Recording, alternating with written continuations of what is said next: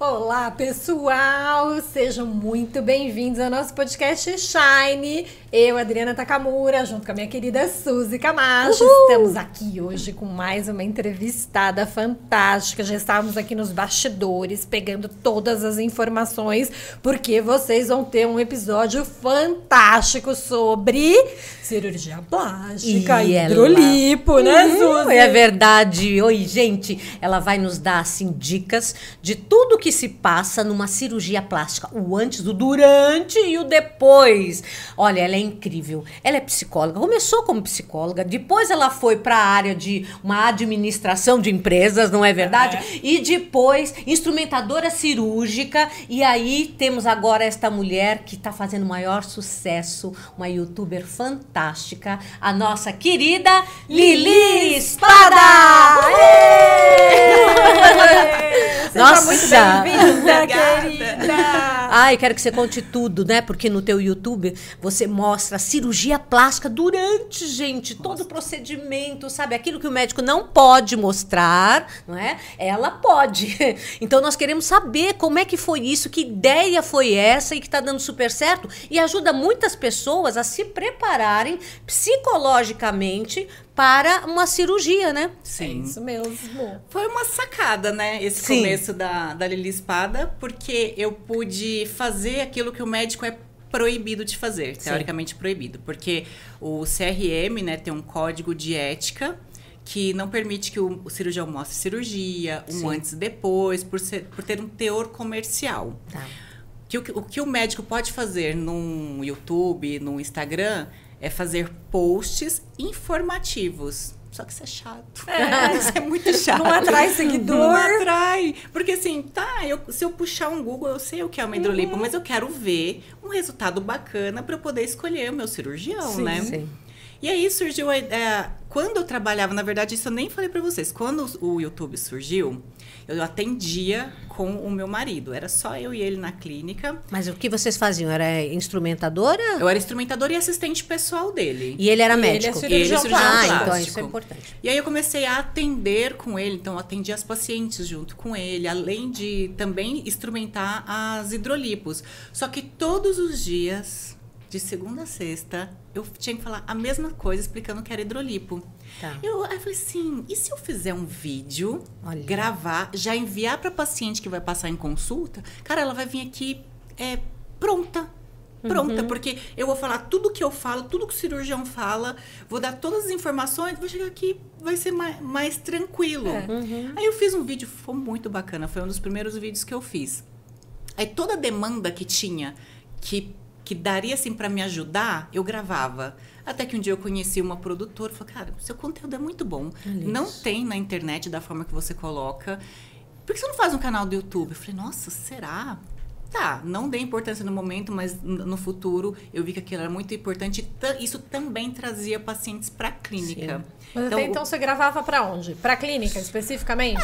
Eu fazia no meu celular o vídeo.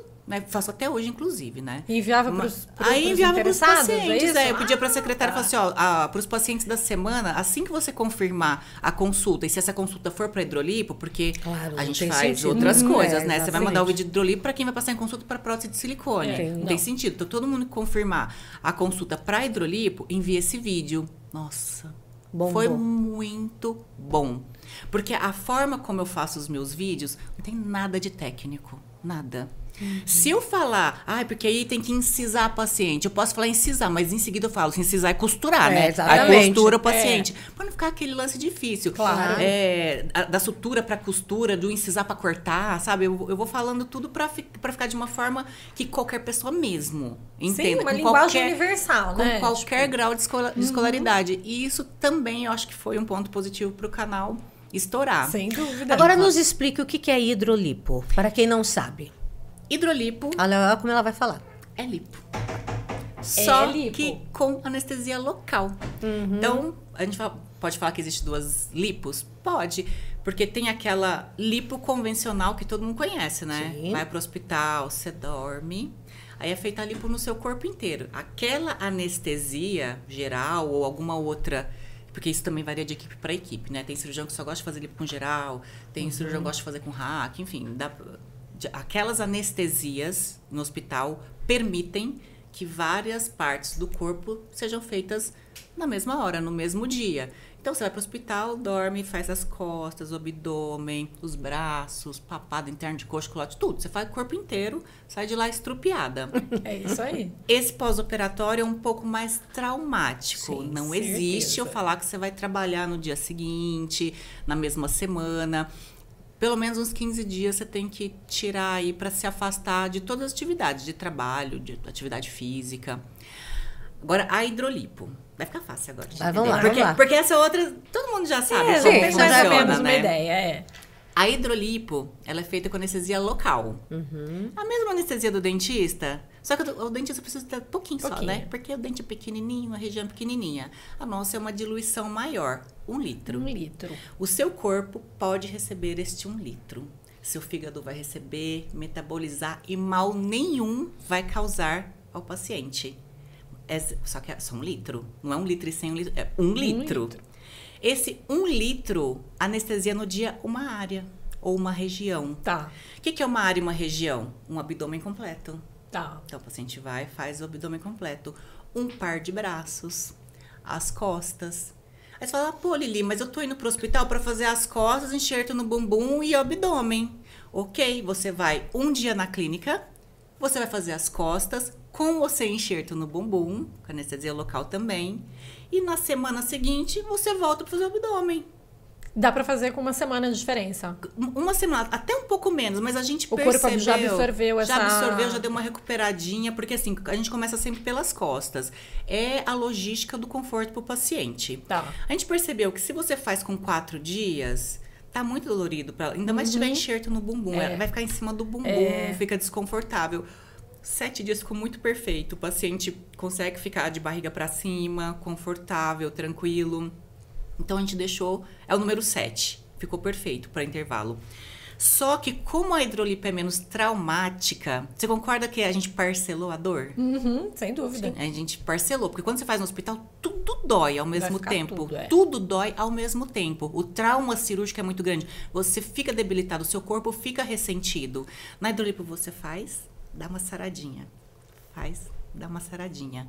E assim, tem pacientes que elas vão um mês inteiro, uma vez por semana, para fazer por outro motivo também. No hospital, você só pode tirar de 5 a 7% da gordura da paciente. Então, pega o seu peso, faz uma conta, pode sair 5 a 7%. Seguro para o paciente, não vai causar mal nenhum. É a quantidade segura, ou 20% da extensão mexida. Tá. Uhum. Aí tem uma paciente que tá bem acima do peso, aí o cirurgião faz uma conta e fala, caramba, isso aí não vai... vai ficar região sem lipar. É. Uhum. Vai ficar pouco, né? Vai ficar pouco. Vai chegar uma hora que a gente vai ter que parar. É. Já aconteceu com outro cirurgião também. E depois a paciente vai falar, não vi resultado nenhum, né? Não, ou vai ficar uma área, vai ver resultado nas outras, tá. Mas, por exemplo, ficou faltando interno de coxa, não deu pra tirar seu interno de coxas, porque saiu 9 litros de gordura, então a gente teve que parar, porque o anestesista tá de olho.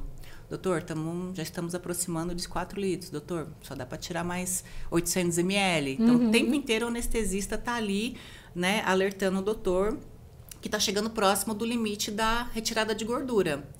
O que a gente faz nesse caso? Falou assim, ó, ao invés de ir para o hospital, você consegue vir 4 vezes aqui na clínica, 1 vez por semana?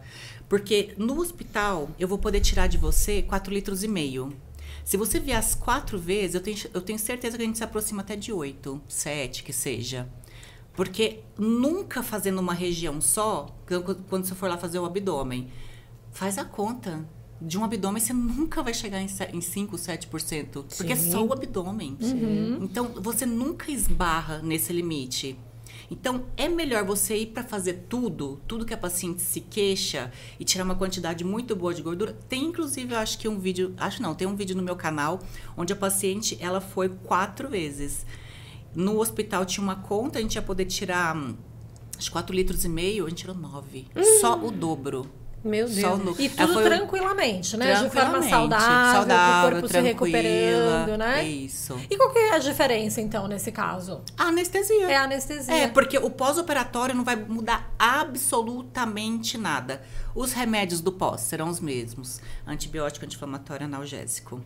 Uso da cinta, mesmo tempo e mesmo modelo de cinta.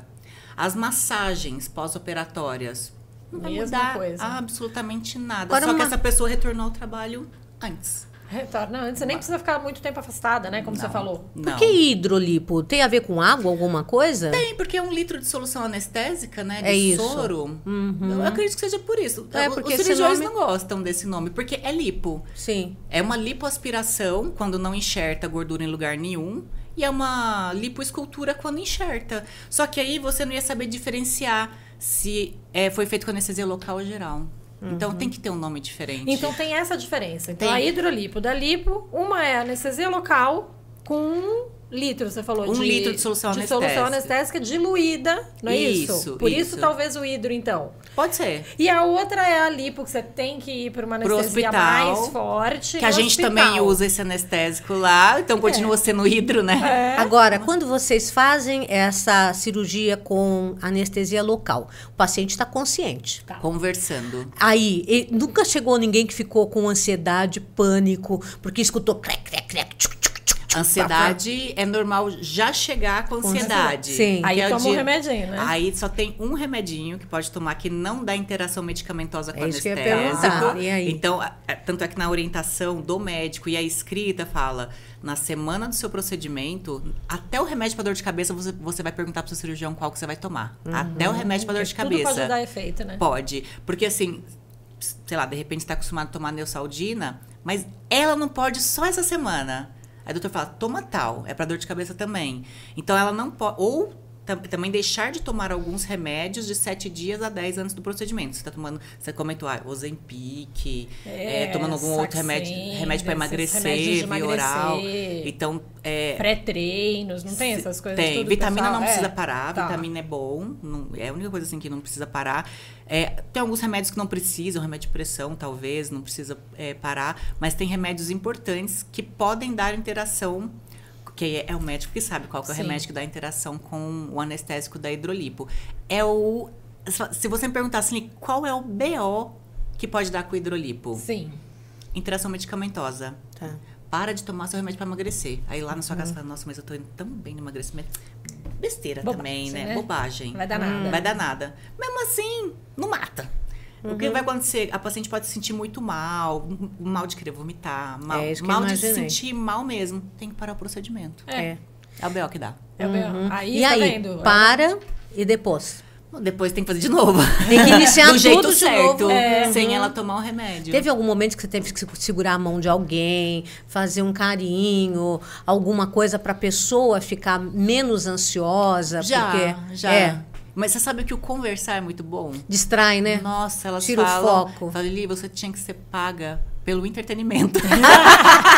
Mas não pode rir, né? Pode? Pode rir! E ele...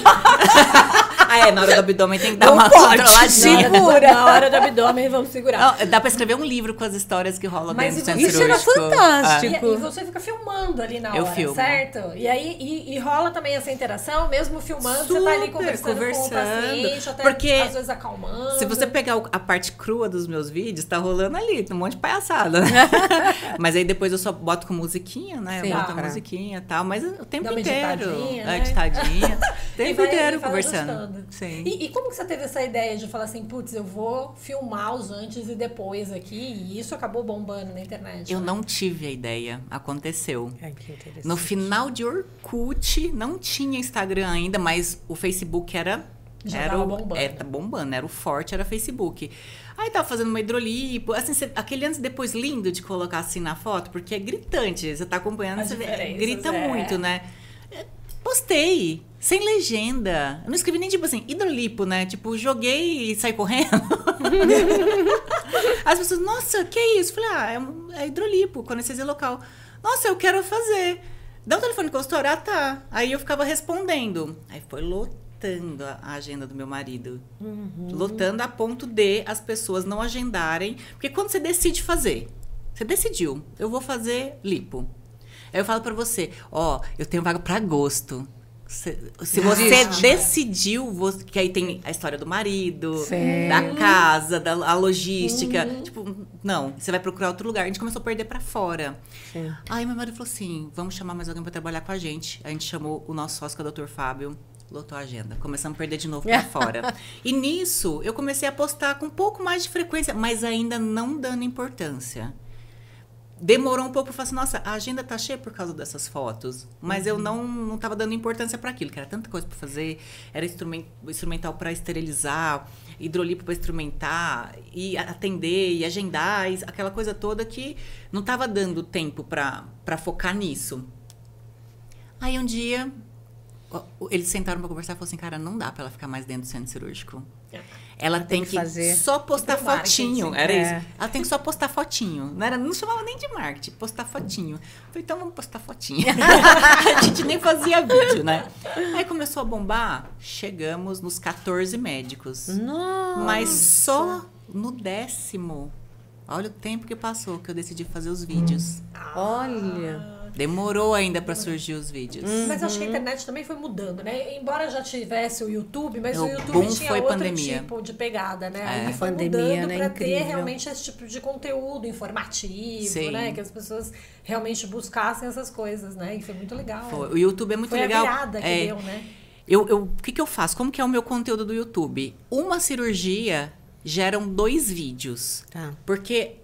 um vídeo, ele é explicativo para quem é indicado prótese de silicone, como é a cicatriz de quem só coloca prótese de silicone, quais são os silicones, as formas, as texturas, para quem não é, pós-operatório, sutiã, tudo. Mas é um vídeo gravado no meu escritório, assim, com microfone e tal, é um vídeo explicativo, que é postado no domingo. Só que no domingo seguinte... é um vídeo do ato cirúrgico do assunto da semana anterior.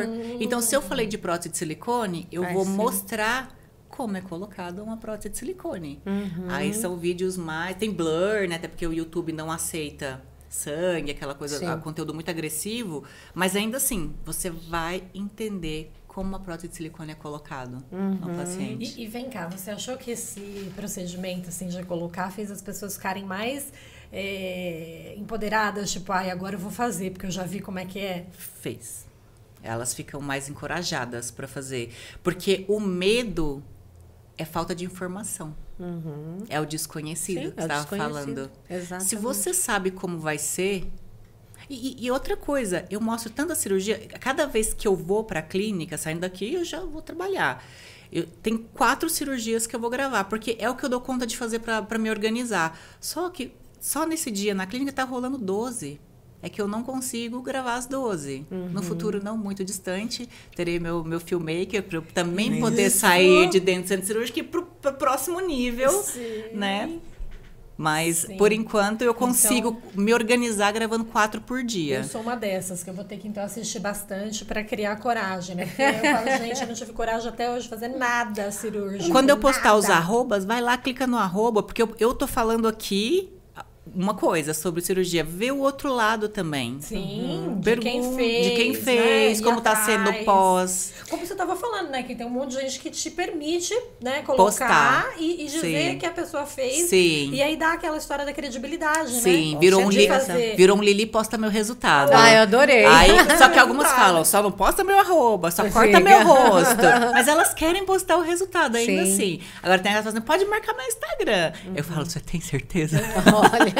Vai rolar pergunta. Você tem certeza? Você vai passar o dia aí dando respostas. Mais mulheres do que homens, não é? Sempre. Isso é bem imbatível, eu acho. Tipo 80-20? Aumentou os homens ou não? 80-20, 85-15. Deve ser, né? Mas só aumenta. Um dia homem foi 2%. Olha. Nossa Senhora. Só aumenta. E as mulheres buscam mais o quê? Top número 1, Número 1. Abdômen? Abdômen. Pensei que era bumbum. Elas querem fazer o abdômen e enxertar no bumbum. Só que compromete o resultado quando você não faz as costas. Eu respondi essa caixinha sábado. Olha, ó. Sábado, por quê? De novo pra nós aqui. É muito importante. Parece assim, vocês estão empurrando as costas. Não, a gente não. O cirurgião estudou. Ele, inclusive, a gente prefere não fazer, tá? Não, eu vou fazer só o abdômen. Eu falei, então... Não vai rolar, porque você vai andar com a nossa assinatura no seu corpo. É. E só que você vai cobrar a cintura que a Lili posta no Instagram, porque você veio pela Lili. Você vai cobrar aquela cintura de quem fez as costas e a frente. Porque como que é definida uma região? Então, vamos falar do abdômen. Eu falo, gente, sabe a costura da roupa? Segue a costura da roupa. Essa aqui é a área do abdômen, mamas e pubis, porque não dá pra fazer um abdômen sem lipar aqui embaixo. Sim. Porque se você baixa o abdômen, vai subir na menininha, vai, né? Saltada. Então tem que fazer um degradê ali bem bonitinho, tirar a gordura dali também. Tá. Então tirou meia cintura, né? Vamos falar assim, ó. Meia cintura. Isso é um abdômen total, abdômen completo. Se eu te olhar de frente, tirou meia, meio pneu, meia boinha. Eu não vou continuar enxergando a boinha que vem do flanco. Uhum. Então, o resultado compromete. Se o cirurgião dá pra fazer, tem pacientes que, cara, não tem flancos. É difícil hoje, porque a calça baixa que trouxe isso pra gente. Raramente alguém não tem. Então, algumas pacientes que não têm flanco, ou pacientes que no passado já fizeram lipo nas costas. Tá. Essas que não têm gordura mesmo, aí sim. Aí a gente faz o abdômen e enxerta no bumbum. Tá. Uhum. Enxerto no glúteo também é top 10. Eu porque eu não sei se vocês sabem, a gente enxerta na mama, na coxa, pra ficar com a coxinha ali com o músculo saltado. Ai, ou se você tem aquela coxa que não encosta no meio, você preenche ali, que também dá uma engrossada, né? Tá. Fechando esse vão. Dá pra preencher na panturrilha, só que tem uma absorção bem grande de gordura nessa região. No rosto, dá pra fazer a harmonização total, enxerto no lábio. A diferença da harmonização com gordura é que não sai nunca mais. Agora, o ácido hialurônico, depois de 1 ano e meio, vai embora. Mas a gordura não é reabsorvida pelo corpo? Porque todo mundo fala isso, parte, né? Dela. Ah, eu coloquei na bunda, mas depois Nossa, saiu. Também respondi isso na caixinha, também, né? Sobre a absorção de gordura, né? Está descrito na literatura que de 30% a 35% da gordura que o cirurgião enxertar vai embora. Podendo ser mais, podendo ser menos. Então, o enxerto, a absorção do enxerto é algo que não dá para prever e nem controlar. Não existe, assim, um exame para... Nossa, aqui tá falando que 50% da gordura... Não existe, não tem como saber. É organismo. Então, é uma caixinha de surpresa. Tiveram 2 casos de pacientes que... absorveu 100% o bumbum. Nossa. Aí uma delas era vegana, só que eu não sei, mas eu já não sei dizer se isso foi um fator para não ter uma proteína, alguma coisa. Pois talvez, não sei, ser. É um talvez. Até alguém souber, quiser falar no meu Instagram, né? Algum médico aí, tem a ver, né? Não sei se tem a ver, mas coincidentemente essa paciente era vegana, então assim absorveu 100%. Como no meu Instagram teve uma seguidora que me mandou mensagem onde falou, Li, o tanto que colocou ficou. Eu tô esperando esses 35% ir embora e até hoje não foi. Não que eu não esteja feliz. Tempo?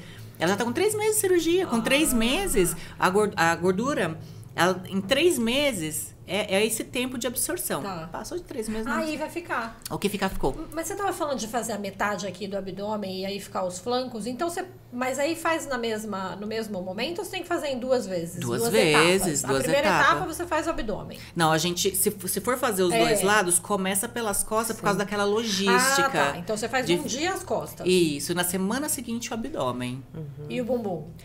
Com a gordura das costas. A paciente já tá de bruços. Fez as costas, isso, já faz o enxerto. Isso, a paciente tá de bruços, deitadinha de barriga pra baixo, e a lipo rolando, a gordura sendo coletada. Acabou a lipo, deu pontinho aqui, é só enxertar a gordura no bumbum. E na outra faz isso. Aí faz só o abdômen. Enxerto na mama, porque a gente só ouve falar de prótese, de colocar o silicone. Eu não ouvi falar de enxerto. Uma incisão de 1 centímetro aqui embaixo, bem no suco da mama. E enxerta com a mesma cânula que faz o enxerto no bumbum. Só que jamais a mama vai ter o formato de uma prótese de silicone. Então, qual vai ser a diferença? Volumizou. Vai volumizar. Vai continuar a sua mama normal, mas maior, pronto. Mas ela não vai ficar, tipo, redondinha. Peito bola, não. Tipo silicone. Vai ter o formato da sua mama. Porque o silicone, quem manda ali é o silicone. Agora, quando é gordura, quem manda é a mama. Uhum. Que ela é molinha, e depois, né? De muito tempo que a gente viu, assim, várias pessoas que fizeram a lipo tradicional, com o passar dos anos, por uma baixa de colágeno e tudo mais, ficam aquelas ondulações. Isso também ocorre com a hidrolipo? Na verdade, essas ondulações já estavam. É difícil aparecer uma ondulação anos depois. Isso aí se a paciente ficou com a ondulação, tem que ver se foi uma lipo mal feita. Não, fica com aquela fibrose, né? A fibrose. Então, não. Fibrose sai. Fibrose sai. Você vai fazendo drenagem, a técnica certa, ela sai. A fibrose, ela foi feita para sair. Essas massagens que são obrigatórias no pós-operatório são única e exclusivamente para tirar inchaço e fibrose. E aquelas pessoas, então, que ficam com as ondulações? Precisa ver se ela não continuou o tratamento até o final para tirar as fibroses ou se foi uma lipo mal feita. Mas aí, o que ela faz? Há a possibilidade de uma outra hidrolipo? Sim. É mesmo? É, tem algumas tecnologias que ajudam a regularizar, mas se for fibrose, tem que avaliar. É só fazer a técnica certa. Porque... tem gente que só faz arrasto, drenagem, para aquilo... Ó, nós não estamos operadas, a gente está só inchada. A gente não faz uma drenagem para ficar sem os líquidos. Sim.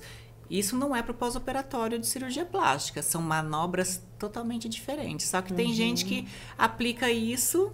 e acha que tá certo, acha, né? Que tá certo. É uma adrenalina. E o pós você faz lá na clínica também com pessoas que têm essa especialização, nessa drenagem especializada para pós, ou não? Na clínica eu não tenho, mas eu indico. Eu tenho uma parceira que eu amo de paixão, que é a Nani Mota. Ela desenvolveu uma técnica dela, que é a técnica fibroblastes. E assim, não tem nada... é totalmente diferente. Você fala assim, parece com... não parece. É diferente. São manobras de liberação tecidual.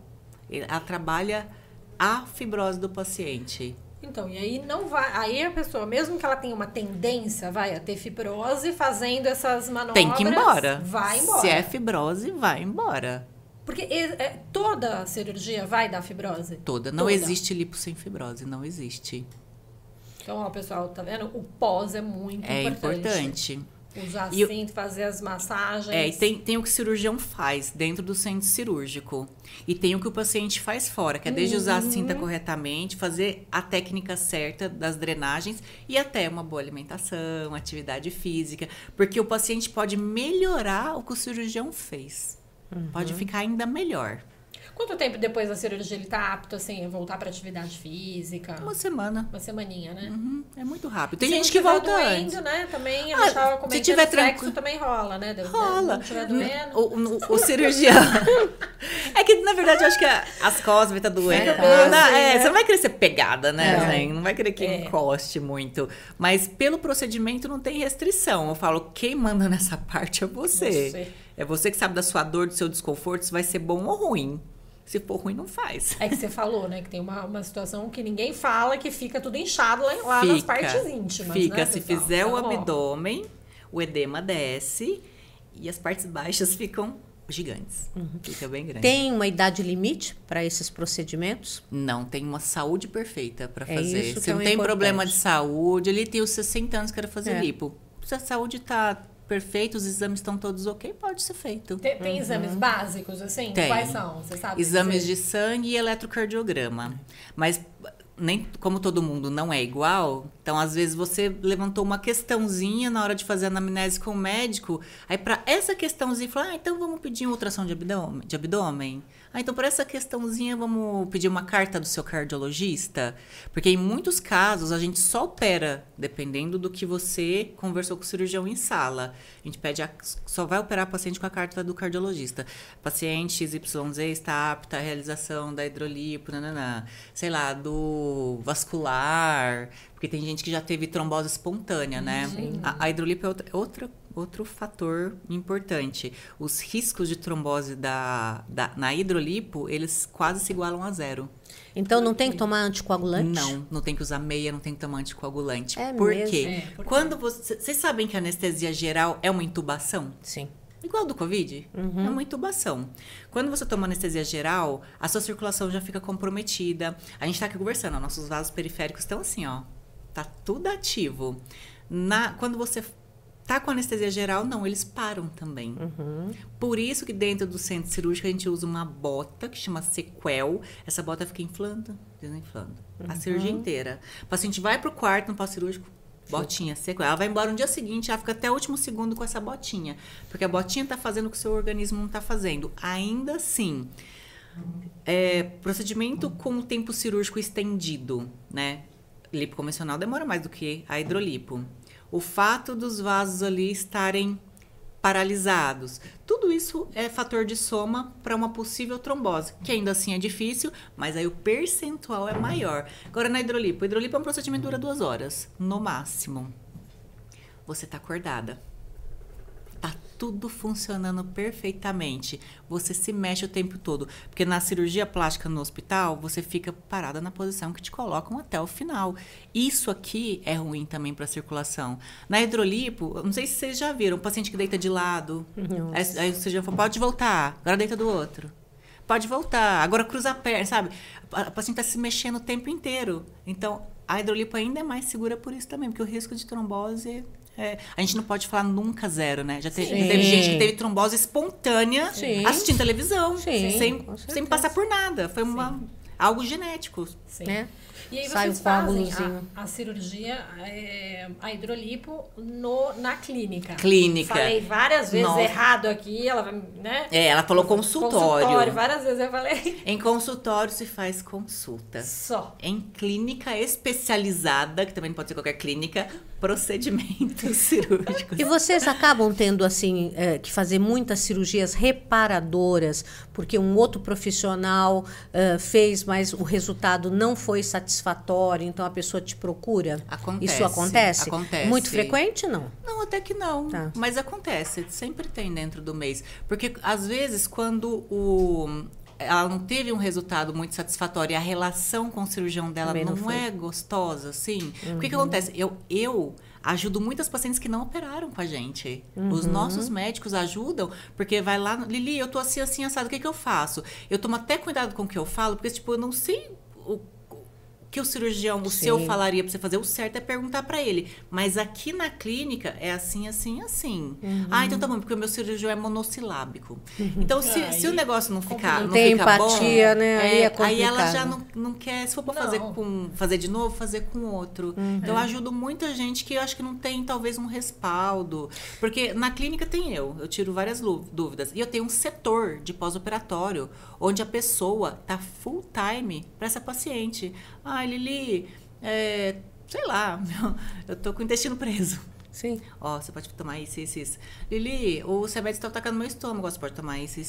Lili não, no caso do meu setor de pós-operatório, né? Eles têm um canal para perguntar tudo além do celular do cirurgião plástico dela. Além disso. Onde se faz hidrolipo? Em que partes do corpo?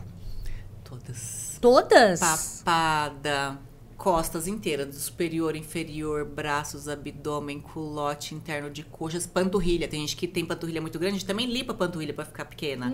A gente enxerga pra ficar maior, mas a gente também lipa pra ficar mais fininha. Tem aquela perna que a canela é bem grossinha, não fica tão feminino, né? Dá pra fazer lipo de tudo. É o blefa, a gente fala, dá pra fazer lipo até da bochecha, né? Que a gente faz bichectomia. Bichectomia é uma bola de bichar, é uma bola de gordura, então é uma lipo também, né? Então, das pálpebras também? Também dá pra fazer com anestesia local. Tudo tranquilo. Tudo tranquilo. E esse assunto acho que é muito importante agora, porque a gente tem visto muitos episódios de gente que vem a óbito depois de fazer uma lipo, uma hidrolipo, enfim. Você estava me contando, né? Quais são as questões que eu acho que as pessoas precisam saber, os cuidados a tomar antes de fazer uma lipo em qualquer lugar, né?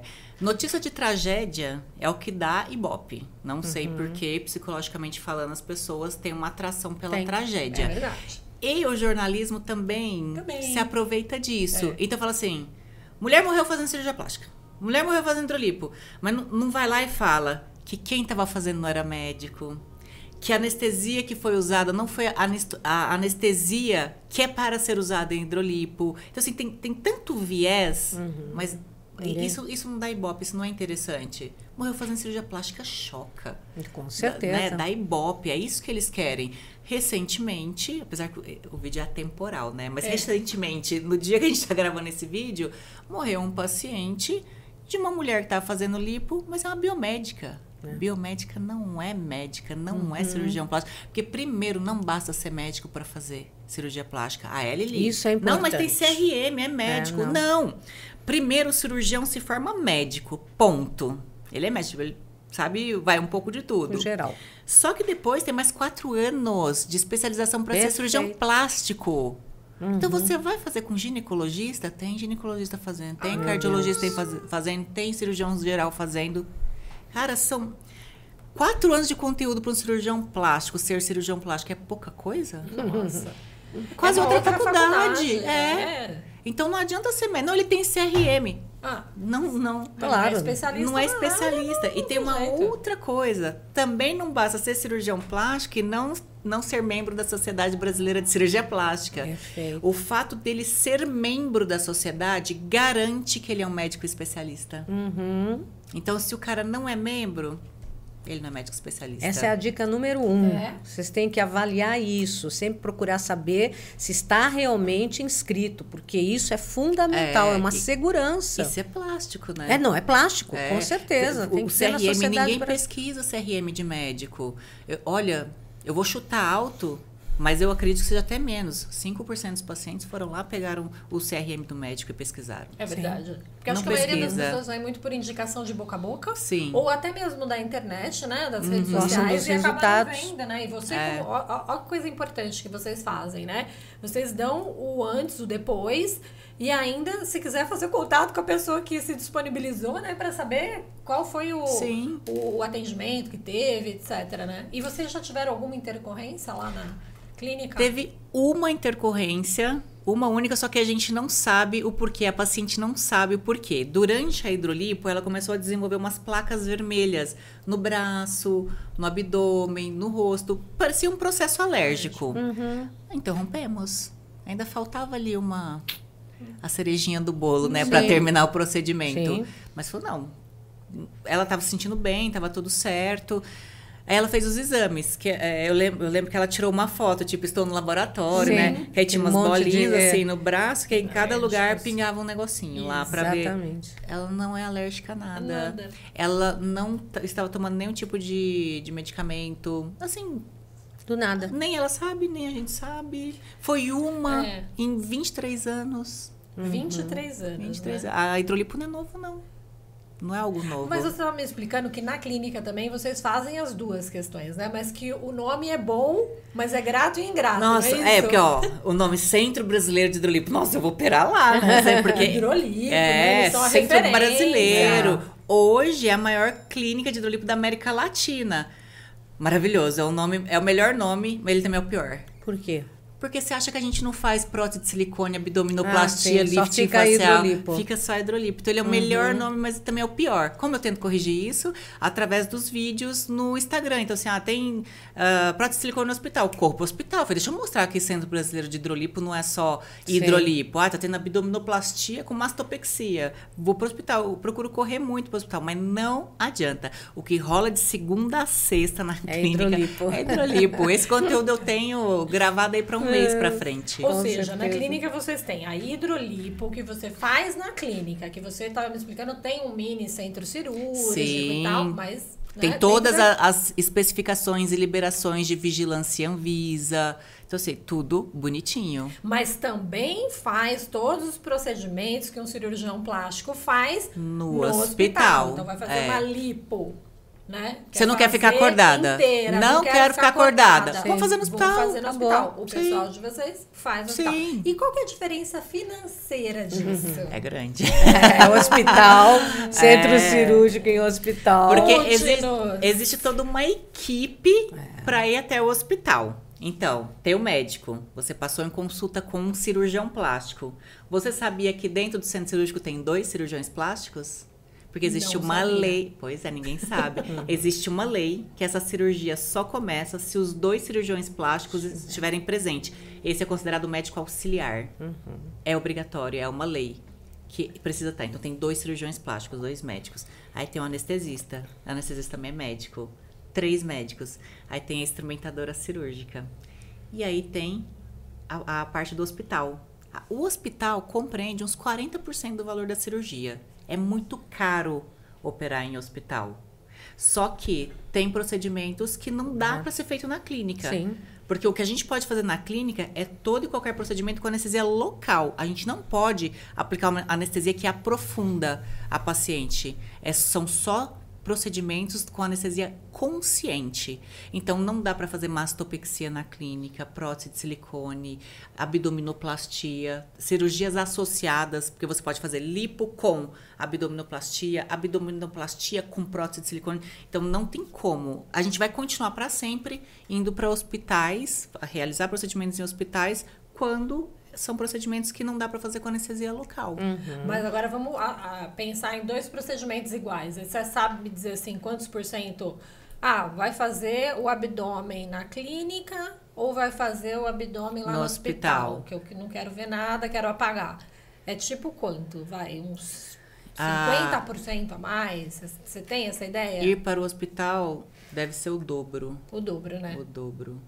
Por aí. Uhum. É que varia, tem muitas variações, mas eu acho que seria pelo menos o dobro. Uhum. E você estava falando também de vídeos que são às vezes polêmicos, aquele uso do Renuvion, né? Que você foi lá e falou, né? Na verdade, eu todo mundo fala assim, nossa, você vai meter o pau no Renuvion? Eu falei, eu não vou meter o pau no Renuvion, não. Eu só vou falar no meu vídeo o que o técnico do Renuvion, que levou a máquina para nossa clínica, falou para mim.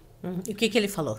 Toda a verdade sobre o Renuvion, vamos lá. Que aí, antes de eu gravar meus vídeos no YouTube, eu falei, deixa eu ver o que a classe médica tá falando.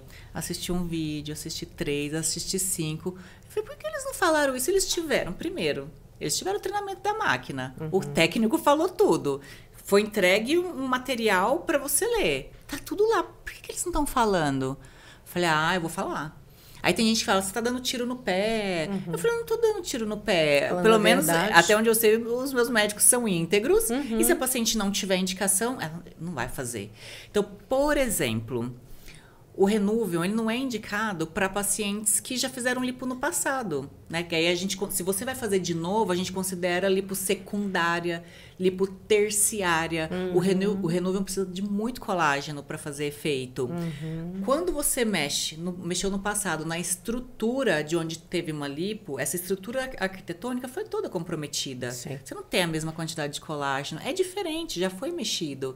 Então, o Renuvion não tem muita atuação. Ele não é barato, você não vai ver grande melhora e você vai ficar puto da vida com o médico. E ele atua no colágeno? No colágeno. É uma estimulação do colágeno. E retração da pele. Eu falo, olhando ele funcionando, parece um eletrocauter, parece dar aquela queimadinha, aquela retração. Mas você precisa do colágeno para ele ser efetivo. Pacientes mais maduras, né? Sim. Mulheres mais velhas. O resultado que essa mulher, mesmo não tendo tido lipo no passado, só que a quantidade de colágeno, a gente está envelhecendo, a gente já está indo para baixo, né? Sim. Produzindo testosterona a menos, colágeno. Isso é o envelhecer, é o processo de envelhecimento.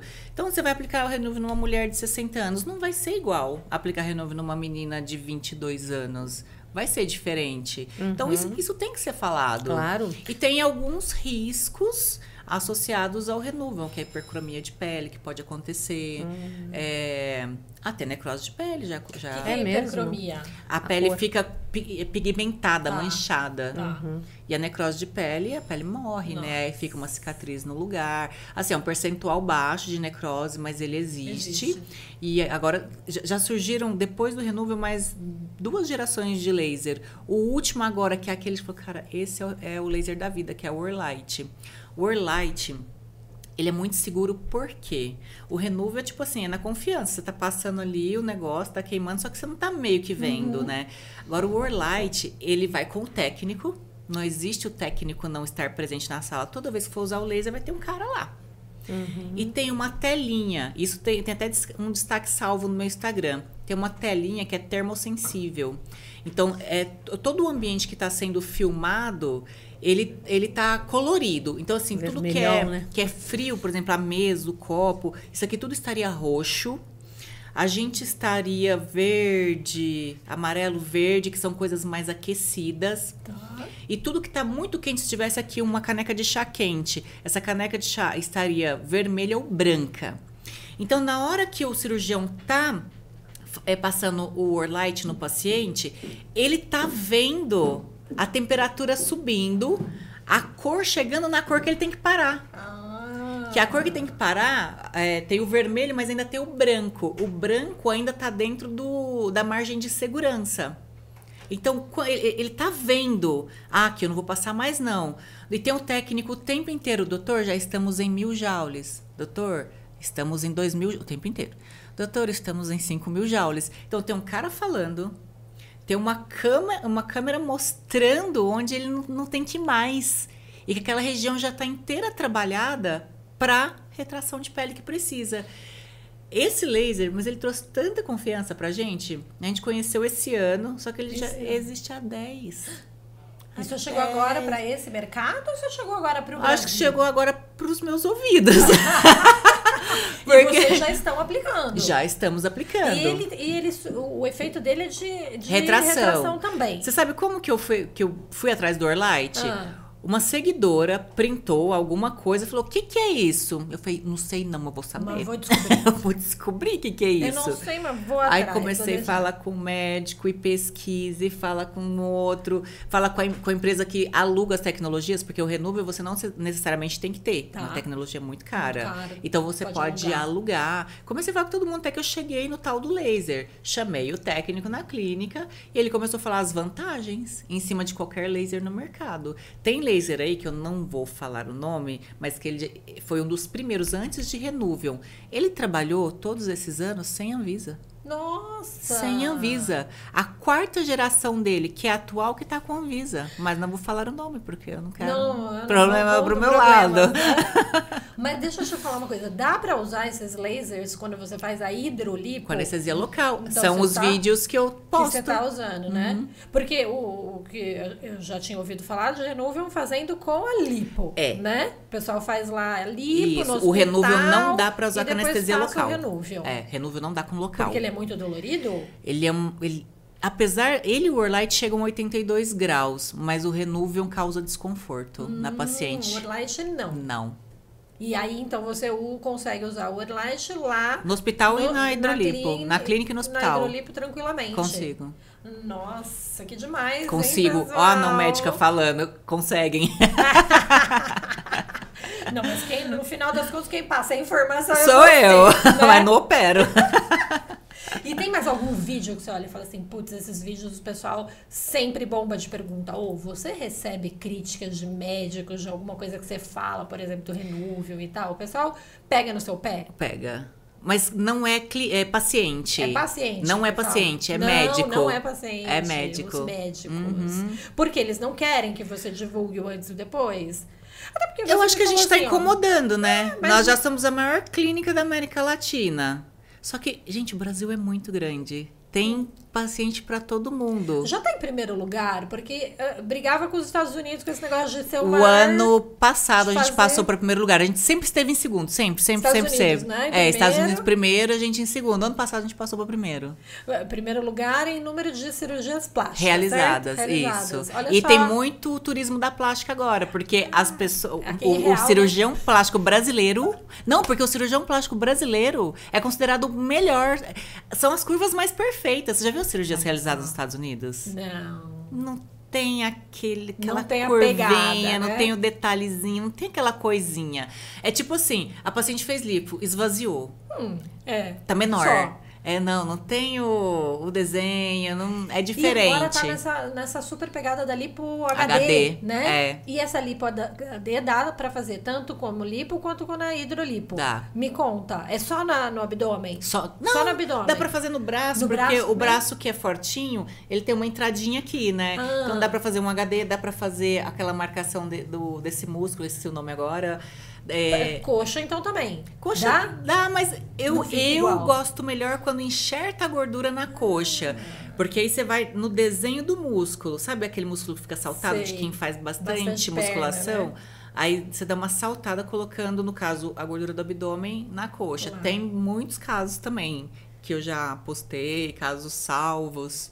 E como que é a lipo HD? A lipo HD, pessoal, a lipo convencional é uma lipo lisa. Você faz o abdômen, tira a gordura e fica lisinho. Não tem nada de marcação. Na HD, tem a marcação da intersecção dos músculos abdominais, né? Então, assim, tem a linha alba, né? Que a gente chama aqui. Então, tem essa marcação, tem aquela marcação. É só você olhar o abdômen de uma pessoa trincada, malhada. Ali você consegue ver exatamente onde a cânula seria passada mais vezes. São essas partes mais afundadas. Entendi. Então dá pra fazer com ou sem gominho, porque que a gente tava falando, todo mundo tem perfil pra fazer HD? Não. Tem gente que nunca pisou na academia e isso tá no corpo dela. Então, braço lisinho, perna lisinha, tipo, não tem perfil pra fazer gominho. Vai ficar a pessoa fica uma hora na academia fazendo só abdômen, não levanta peso. Só fui pra academia fazer abdômen, não orna, né? É, não orna. Exatamente. Agora, tem pessoas que têm perfil pra fazer o gominho. Homem, a grande maioria tem perfil pra fazer um gominho, porque o homem tem a testosterona, ele malhando muito ou pouco, ele tem músculo. Sim. E pessoas que praticam atividade física, que eu tava comentando com você, que semana passada foi uma personal, que eu não sei como, é puramente genético. Ela não tem o tanquinho. O braço dela é o braço mais lindo que eu já vi. A coxa dela tem aquela divisa, sabe, em cima do joelho, aquele negócio saltado. Na bunda dela é na nuca. Só que não tem explicação. Tem explicação, porque é genético. Ela não tem o abdômen marcado. Pra ela, com certeza, marcar gominho. Não é só fazer lateral, oblíquo, não, gominho, combina, pede. O corpo dela pede. Então, ali, mas eu quero os quadradinhos. Não dá. Qualquer pessoa não dá. Mas dá pra gente pegar um público bem bacana aí pra fazer o HD, que a gente pode chamar de HD leve, um HD mais forte ou pesado. Dá pra fazer. E, na minha opinião, é o abdômen mais bonito. Mesmo que não use... Eu até prefiro sem gominho, pra te falar a verdade. Eu acho tão bonito. Afundar aquele oblíquo, assim, que dá aquela saltadinha na cristelia, que é esse ossinho. Esse afundado do meio é maravilhoso, é muito lindo. Então, a gente tem feito aquele afundado só, assim, os dois laterais. Né? Pra ficar magrinho e afundado. Esse também chama ali pro HD? Também. Sempre tira a gordura e já passa mais tira ali, a gordura, mas nessas marcações tira mais. Entendi. Tira mais gordura.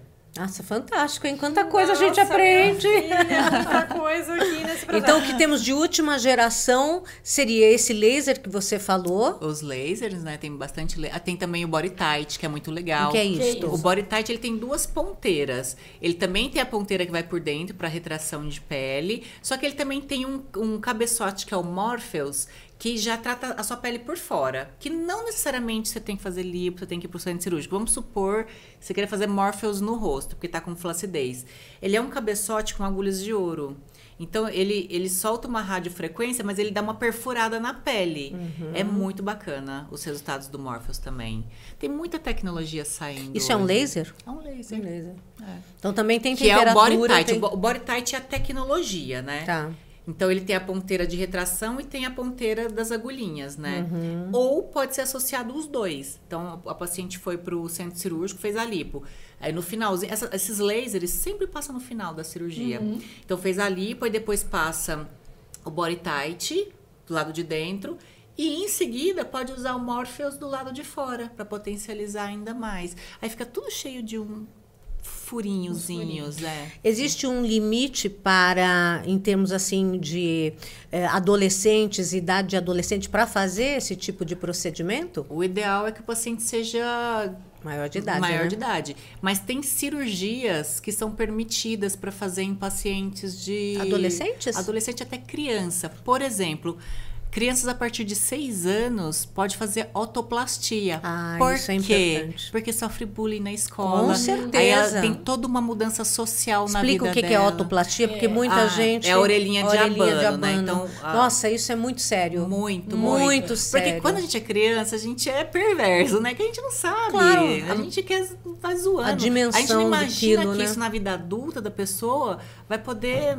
causar uma tragédia, né? Essa pessoa fica introspectiva, para se relacionar. O seu meio social muda, por quê? Por conta de bullying, né? Então, é permitido fazer em crianças.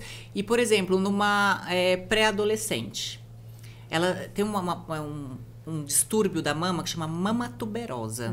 O que é a mama tuberosa? As nossas mamas crescem redondinhas, né? A mama tuberosa, ela nasce num formato cônico. Tá.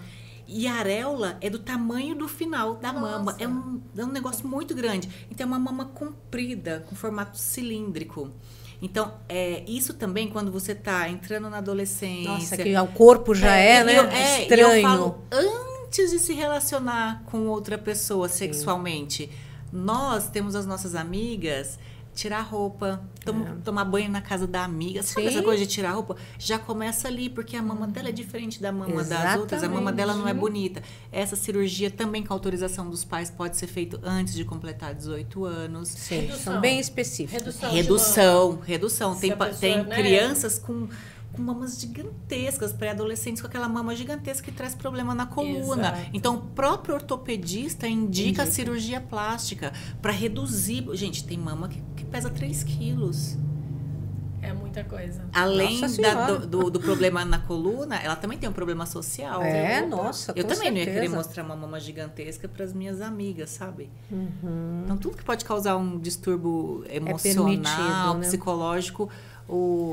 dentro da medicina pode ser feito. Nessa linha do que a Suzy estava perguntando, a gente já falou das cirurgias reparadoras, né? Porque assim, convênio não cobre nenhuma cirurgia plástica. Não existe. Salvo essas que sejam reparadoras, né? Reconstrutoras.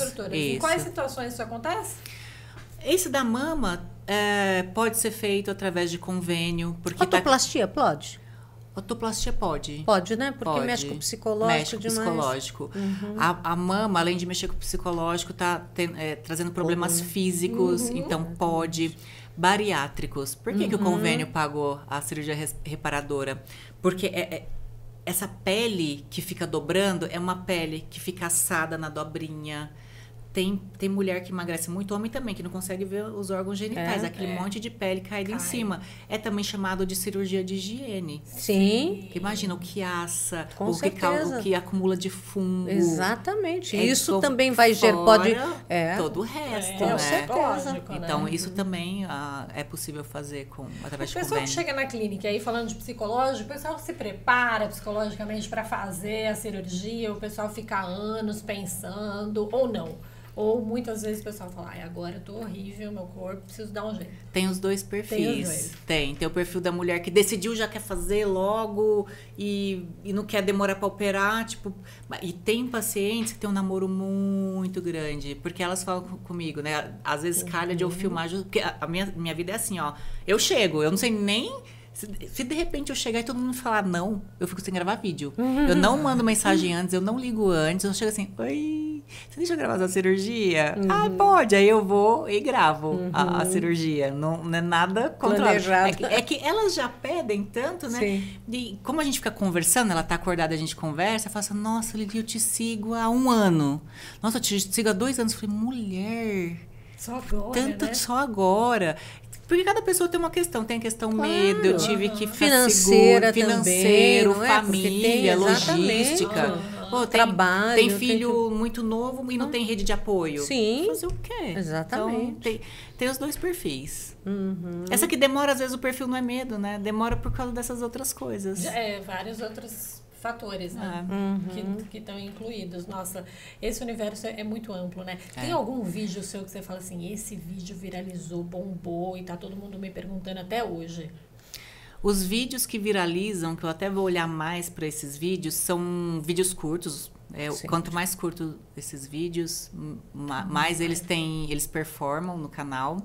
Vídeos com dicas. 5 dicas para desinchar mais rápido no pós-lipo. 5 formas de não sei o quê, 4 dicas de não sei o quê. E principalmente isso, o que ninguém te conta, a verdade sobre tudo isso. Esses performam muito. As pessoas precisam de orientação. A orientação, ela é fundamental, informação. E eu fui paciente, né? Eu coloquei prótese de silicone, eu fiz hidrolipo. Só que quando eu coloquei prótese de silicone, eu ainda não era, eu não vivia a cirurgia plástica, eu vivia autopeças. Sim. Eu tinha uma distribuidora de autopeças. Então, as dúvidas que eu tive são todas... É impressionante, parece que perguntam até na mesma ordem. São todas que eu tive, então eu entendo todas. Sim. Então, agora conta isso, você veio lá de trás, antes você tinha uma distribuidora de autopeças, nada a ver com a sua área hoje de cirurgia plástica. Não, eu comecei fazendo psicologia. Olha lá. Aí abre uma distribuidora de autopeças, tranca a faculdade de psicologia. Tava quase terminando, tranca. Aí... A distribuidora já estava funcionando. Não dá tempo de fazer faculdade. 4 anos fazendo faculdade de administração. Vamos fazer os cursos do Sebrae. Todos. Olha os cursos. Em pré-tec, tudo que tinha, eu fiz. Aí, conheci o Hércules e tal. E vem trabalhar comigo. vai dar muito certo. E eu também sofri muito calote, muito golpe. Eu não estava feliz. Real, eu não estava feliz mais com a distribuidora de peças. Vem trabalhar comigo, eu não consigo. Eu não vou conseguir ver esse monte de sangue, coisa aberta, assim, não consigo. Eu falei, então, antes de decidir, continua com a distribuidora e vem comigo em 3 cirurgias. Sim. A primeira foi uma catástrofe. Porque você desmaiou, não? Não cheguei a desmaiar, mas nem pé fiquei. Não consegui nem enxergar. Não, que era uma abdominoplastia. Puts. Não podia ter sido essa. Essa é pesada. Não, abre a mulher até perder a mama. Tira o excesso de pele, assim, é muito... E daí... Só que tinha mais 2, né? A segunda foi lipo. Gente, lipo é uma cirurgia limpa, não sangra. É só feio, estranho de ver o ferro indo e voltando. É. Mas não tem muito sangue. E a terceira foi a prótese de silicone. Também não. Então, a de abdominoplastia, eu tava sentada. Aí eu fiz assim, o que eu vi já me deixou mal. Então, eu não levantei até o final. Aí... A lipo, eu já fiquei em pé, mas eu entendi, eu quero o abdômen, eu quero o umbigo, eu entendia tudo, mas eu não fiquei muito próxima, não queria ficar muito próxima. Na prótese de silicone, eu já estava junto com o anestesista fica perto da cabeça do paciente, com os monitores, tudo. Eu já estava assim. Aí é que você descobriu a tua habilidade para instrumentadora? Vamos ver, vai dar pra... Rola. Aí, atendia com ele, né, fazia todo aquele primeiro contato, preparava a paciente, chamava o médico, ela tava de roupãozinho, acompanhava, depois ela voltava para mim, para agendar, pagar, enfim. Eu fazia toda a assessoria pessoal mesmo do médico. Aí depois, né, na hora que tava tudo certo, a Lili passa pro marketing. Aí. Mas é instrumentadora, aí eu fui instrumentadora. Aí foi, ok, consigo ver, beleza, faz curso de instrumentação. Fiz na SEIC, curso de instrumentação, mas durante o curso eu já comecei a instrumentar. Certo. Porque o curso é mais para você entender como montar uma mesa, o nome dos materiais e como você tem que passar. Você não pode passar pro cirurgião uma lâmina com a lâmina virada para ele. Claro. Ele vai bater a mão, vai se furar. Então assim, tem um jeito certo. A lâmina fica virada para baixo e para mim, para ele só pegar no cabo, que já é a posição que ele usa para cortar. Perfeito. Então, mas só que cada médico tem uma mania. Você pode montar mesa de rino de 5 médicos. Tudo diferente. Tudo diferente. O jeito de trabalhar, até o material que eles usam, às vezes é totalmente diferente um do outro. Então, é o dia a dia que vai te treinar. Sim. Certo. Então, eu já comecei a instrumentar. A gente fala, a prática é tudo. É tudo. Não adianta. Aí, sou instrumentadora e assistente pessoal. Ah lá. Aí vem a outra parte. Começa a postar foto e bombar e vídeo. Tira ela da instrumentação pra ela ficar fazendo esse negócio aí que tá dando certo. Não, e fala aí, super bem, né? Olha lá. Com certeza. Super bem nos vídeos. Mas aí não dava tempo de fazer faculdade, de novo. É. Uhum. De marketing. Aí é curso. Todos os cursos que eu achei na internet, eu fiz. Olha aí o momento Shine, gente. Olha as dicas. Não dá para fazer um curso, digamos assim, mais longo. Faça cursos mais curtos, o que der. Mas faça. Exatamente. Busque informação. A ação, né? A ação é muito melhor do que a inação, né? Ah, sempre. Você tá no meio do caminho, vai fazendo o que tem. E buscar informação. Tem muitas pessoas que não atingiram o sucesso porque fica esperando o momento ideal. Fica esperando estar muito especializado naquilo. Muito preparado. Cara, né? Começa. Porque é muito erro e acerto. É muito erro e acerto. Então, por exemplo, eu já postei muito vídeo errado. Eu não sabia que o Instagram não gostava que postava antes e depois com tarjinha no bumbum. Aí eu já fui notificada. O vídeo, né, lipando. É conteúdo agressivo. Bota em time-lapse. Então, assim, foram tantas coisas que ninguém falou pra mim. Li, isso aqui pode dar ruim, isso aqui pode dar ruim. Então, eu ia vendo o que dava bom e o que não dava bom. Aprendi muito com isso. E em contrapartida, eu também fazia tudo quanto é tipo de curso que eu podia fazer. Tudo. Marketing, marketing sociais, digital, né? De tudo. Aí eu comecei a fazer. Então, eu comecei tudo. Tudo que eu comecei de curso, eu já estava atuando na área. E tem gente que aí na insegurança continua fazendo curso, e curso. Tem que chegar uma hora que tem que parar. Para e vai. Porque ou não você... E se não der certo? Ué, já tá dando? Não tá, né? Porque você nem começou. Exatamente. Então só vai. Gente, eu já fechei uma distribuidora de peças. Eu já parei da instrumentação, mas nesse caso não porque não deu certo, porque apareceu algo. Mas assim, é o novo que deixa a gente com medo. É, sempre. E você acha que eu queria sair da distribuidora de peça? Além do mal ou não, é um mundo conhecido. É. Aí eu vou partir pro negócio que eu não conheço. Aí ficou confortável. De repente, marketing. Não, mas peraí, não. Marketing, o pessoal faz faculdade. É. Faz, não dá. Dá. Meu, vai que dá. É verdade. É a história do copo cheio, né? Aí a hora que você encheu o copo, você fala, agora tem que esvaziar, tem que colocar em prática tudo que você aprendeu, né? Porque senão a pessoa fica só enchendo, transborda e não coloca em prática, isso tudo tem que virar ação. Agora, você sabe uma questão que você falou aí de fazer a cirurgia de lipar, assim, né?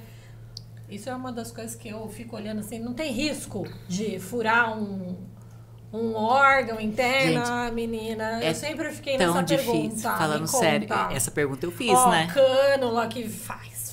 Essa era a minha dúvida, então. Esse era o meu medo. Porque antes, né? Quando eu tava vendendo peça de carro, essas eram as minhas dúvidas, são todas pertinentes. Ah, espetar esse negócio aí no meu rim, sei lá. É? Gente, é difícil demais. É difícil demais furar um órgão. Os médicos daqui falam, pra gente furar um, precisa de uma ajuda, né? Pra alguém dar uma caidinha aqui em cima da cânula, sabe? É muito difícil. Acontece. É mais fácil você se acidentar saindo de casa pra vir aqui, porque eu estou de carro, na rua, peguei Raposo Tavares, peguei a escola. Com todos os imprevistos que podem acontecer. O percentual é muito mais alto de eu sair de casa pra ir trabalhar, pra ir pra mesma clínica que eu vou todos os dias, do que fazer uma cirurgia plástica. Peguem os percentuais. Exatamente. É isso aí. Eu uso isso muito com relação a pessoas que têm medo de andar de avião. A probabilidade de você ter um problema é infinitamente menor do que você andar na rua de São Paulo. Exatamente. Entendeu? Qualquer lugar. Mas enfim. E o marketing deu super certo pra você, né? Deu. Olha isso. Hoje a clínica cresceu pra caramba, né? Já estamos com 14 médicos. Beleza. Aí nós íamos pra terceira clínica, porque a gente tem uma unidade na Zona Leste, uma unidade em Moema. E a gente estava em vias de abrir a terceira. Ainda não sei onde seria. Só que a gente contratou uma empresa de gestão e ela jogou uma provocação na mesa. Ela marcou uma reunião e falou assim, nós vamos lançar uma pergunta que não pode ser respondida hoje. Vocês não podem responder hoje. A gente, tá bom. Aí, eles colocaram assim, uma terceira unidade ou um grande centro? Aí, todo mundo fez assim. E aí, eles jogaram uns números na tela. Tendo uma única clínica, o que a gente deixaria de ter como custo, que isso você agrega na nova... Sim. Assim, dava para responder ali, né? Mas eles falam, não, é só na próxima reunião que vai ter que ser respondido. Mas aí, na hora, né, por números e até por comodidade. Olha só, hoje eu olho o quadro cirúrgico e falo, nossa, faz tempo que eu não gravo uma papada. E tem papada lá no Anália Franco. É. Vai lá pra Anália Franco, 1h30. Nossa, mas hoje tem um dorso superior, né? Que é do sutiã pra cima na clínica. Faz tempo que eu não gravo isso também. Porque abdômen e costas tem todo dia. Tem todo dia, né? Tem muito. Aí, esse tipo, braço, essas coisas, papada, essas coisas que saem menos, né? Que não é o carro-chefe, eu tenho que ficar correndo atrás. Cato carro e vai. E o que acontece muito? Sempre nas duas unidades, às vezes no mesmo dia, na mesma hora, tá rolando duas cirurgias que eu preciso muito. Eu tenho que escolher. Eu vou perder uma. Pra mim, pra Lili, que eu sou só o marketing da clínica, é muito vantajoso. E assim, quando o paciente fala, filma meu caso, eu deixo você postar no meu @, cara, eu quero correr pra filmar. Mas aí nesse dia eu tô filmando, sabe? Então, é muito, pra mim, nossa, vai ser incrível. Vai ser mais perto, que é no Parque da Cidade, ali em frente ao Shopping Morumbi, quase que em cima do Shopping Parque da Cidade. E financeiramente falando também vai ser muito bom. Fora que a clínica, hoje para fazer anestesia local, você fazer procedimentos com anestesia local, você precisa ter um ambulatório tipo 1. Né? A liberação que a gente precisa ter é tipo 1. A gente subiu o porte dessa clínica. A gente vai poder colocar prótese de silicone. Nossa! Porque o prótese de silicone não vamos fazer com anestesia geral. Vai ser anestesia local, mas associada à sedação profunda. O paciente vai estar dormindo. Então não precisa da intubação. Não. Agora, a sedação é aquela que faz por um gásinho assim? Sim. Olha! É o gásinho, às vezes é alguma coisinha na veia, mas não é anestesia geral. Agora, tudo que precisa de anestesia geral, continuaremos indo para o hospital. Só que diferente das clínicas que existem hoje, né? Que estão abertas hoje. Até o dia de hoje que a gente está conversando aqui, a gente só pode fazer com anestesia local. Sim. Aí essa que deve inaugurar no final do mês que vem, aí já poderemos fazer pelo menos prótese de silicone. Nossa. E oferecer até um preço melhor pro paciente. Porque ao invés do hospital, que tem todo aquele custo extra, né? Uhum. E falando nisso, o hospital quem escolhe é o paciente ou vocês? Tem hospitais específicos? Assim, a gente sugere, a gente gosta muito de operar em hospital que ele só trata cirurgia plástica. Tá. Então, por exemplo, tem dois hospitais que eu amo, que é o St. Peter e o Blanc. Porque se você for para um hospital, não que não seja seguro. Sim. Hospitais grandes como São Luís, Santa Catarina, são hospitais o risco que de infecção, mas é um controle tão grande, altíssimo de infecção. Uhum. Mas é o percentual que eu falei que existe. Uhum. Sim. Agora, quando você opera no hospital só de cirurgia plástica, cara, todos os instrumentais são por cirurgião plástico, tem de tudo, é muito perfeitinho. E a própria equipe de circulantes do hospital, eles são muito profissionais naquilo. Quando você vai para um hospital geral, eu vou falar uma coisa bem banal, assim, que é colocar a cinta na paciente enquanto ela está dormindo. Uhum. Gente, é muito mole. Uhum. Não tem ninguém fazendo forcinha, ajudando ali com a cinta. É muito difícil colocar a cinta no paciente dormindo. E no hospital geral, você não tem muita ajuda, assim. Uhum. Não, lá, os circulantes do hospital de cirurgia fazer o tempo inteiro coloca, isso, né? Já sabe tá ali, ajuda, sabe como lidar com o paciente da cirurgia plástica. É um pouquinho a mais, é um quesinho. Fora que, na sala do lado, não tá rolando uma cirurgia de hemorroida. Sim. Não tá rolando uma cirurgia para tirar alguma infecção. Não tá rolando. É uma hospital de cirurgia plástica. Ela é assim, ó, sua cirurgia tá agendada para hoje. Você chegou com coriza, você não vai operar. Ela vai ser suspensa. Mas é só uma gripezinha. Você vai, sara e volta. Porque é estética. A prioridade é a vida, né? Exatamente. A prioridade sempre é a vida, né? Isso é o máximo dessa área. Vou dizer uma coisa, hein? Vocês estão de parabéns. E o que você quer deixar agora aqui de mensagem para o nosso público? Alguma coisa que você acha que seria importante também falar?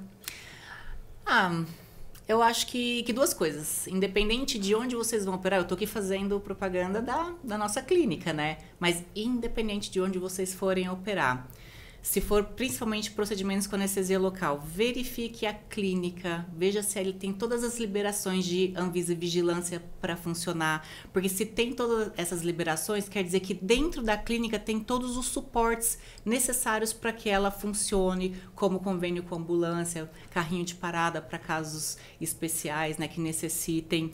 Pesquisar o CRM, eu acho que esse seria a primeira... É dica Shine que vocês falaram? A dica Shine, né? E o segundo, eu acho que vendo como empreendedorismo. Principalmente assim, eu sou muito... quero muito ajudar as mulheres empreendedoras. Para colocar a mão na massa. Não espere você ser muito especialista em alguma coisa. Começa essa coisa. Com zero também é muito ruim, né? Tudo que eu mudei durante a minha vida, tudo bem que foi... Eu troquei o pneu do carro com o carro andando. Mas eu estudei. Eu fui atrás. O que eu tenho para agora? O que você tem para agora é Sebrae. Não dá para fazer administração de empresa. Não dá para fazer faculdade agora. Vamos, vai com o que dá. Mas vai. Exato. Para de livro de autoajuda. Em algum momento, eles são todos... Mas para em algum momento, fala, ok, eu fiz, tá, ó, certificado, começa. Exatamente. Gente, olha que dicas maravilhosas. A Lili é uma guerreira mesmo, até no nome, espada. Quem pode é que é a poderosa. Mas é verdade, tudo que ela falou, principalmente assim, vamos à luta, vamos à ação. É a prática que faz com que a gente realmente vá se aprimorando. Lógico que toda a parte de teoria, o conteúdo é fundamental. Porém, não deixe ficar expert, aquele medo, não, eu tenho que saber mais para depois colocar em prática. Vai colocando em prática, né? Vai vendo os resultados, vai adaptando. Lili, a gente quer agradecer demais a sua presença, viu? Demais. Foi muito elucidadora. Adorei. A gente amou. Tenho certeza que vocês aí em casa vão assistir também os vídeos dela no YouTube, sabe? Porque dá muita informação e tomar todos os cuidados que ela falou, né? Principalmente com os profissionais e o local onde você vai ter algum tipo de procedimento. Então, dúvidas, né? Só me chamar. Tá com certeza. Lili responde.